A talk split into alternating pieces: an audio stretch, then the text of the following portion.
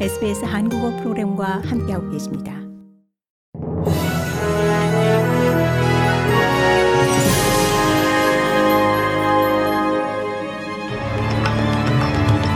(2023년 1월 3일) 화요일 아침에 SBS 한국어 간추린 주요 뉴스입니다.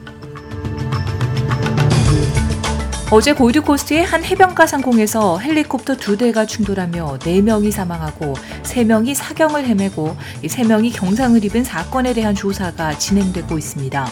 두 대의 헬리콥터는 모두 골드코스트의 유명 테마파크 시월드의 소유로 공중에서 충돌했고 한 대는 이륙, 한 대는 착륙 중이었습니다. 이 가운데 한 대는 모래톱에 거꾸로 착륙했으며 다른 한 대는 앞유리가 손상된 채 안전하게 착륙했지만 탑승객들은 유리 파편에 크게 노출됐습니다.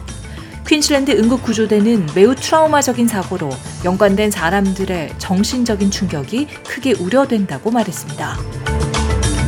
중국에서 입국하는 여행객에게만 의무적으로 코로나19 음성 확인서를 요구하는 것은 혼란을 초래한다며 이를 즉각 폐지할 것을 데이비드 리틀 프라우드 연방 노동당 당수가 촉구했습니다. 마크 버틀러 보건장관은 1월 5일부터 중국, 홍콩, 마카오에서 오는 여행객들은 호주에 입국할 때 음성 확인서가 요구된다고 발표한 바 있습니다.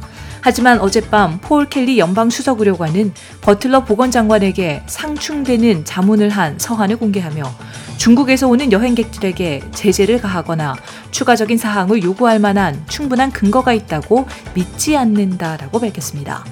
이번 조치가 정치적이라는 비판을 받고 있는 것과 관련 리틀 프라우드 당수는 버틀러 보건장관이 이런 결정을 내렸어야 했던 과정을 명확히 밝히라고 강조했습니다. 뉴사스웨이주주 아웃백 마을 맨인디에서는 지역 주민들이 최악의 상황이 지나갔길 바라고 있는 가운데 홍수 수위는 그대로 유지되고 있습니다. 어제 마을의 홍수 수위는 10.7m로 예상됐으며 1976년 10.46m를 넘어설 것으로 우려됐습니다. 하지만 달린강의 최근 수위는 10.2m로 지역 당국은 아직까지는 기록이 깨지지 않았지만 오는 5일 목요일 홍수 수위가 올라갈 수도 있다고 경고했습니다. 한때 세계 최고의 부자로 꼽혔던 테슬라의 최고 경영자 일론 머스크가 미화 2천억 달러의 개인 자산을 날린 역사상 첫 인물로 기록됐습니다. 51세인 머스크의 자산은 14개월 전 미화 3,400억 달러까지 정점을 찍었지만 이 최근 재산은 미화 1,370억 달러까지 떨어졌습니다. 머스크가 2022년 소셜미디어 플랫폼 트위터를 인수한 뒤부터 테슬라의 주가는 지속적으로 하락했습니다.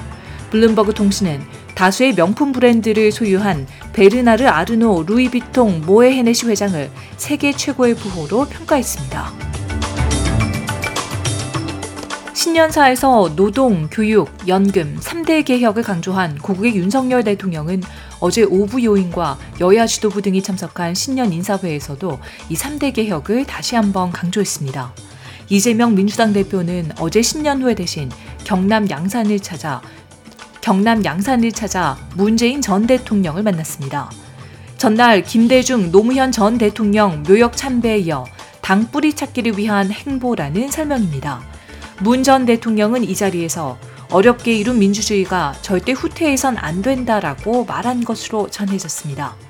이상 2023년 1월 3일 화요일 아침에 SBS 한국어 간추린 주요 뉴스였습니다.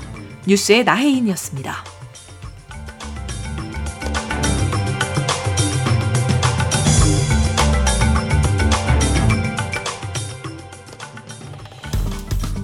좋아요, 공유, 댓글 SBS 한국어 프로그램의 페이스북을 팔로우해 주세요.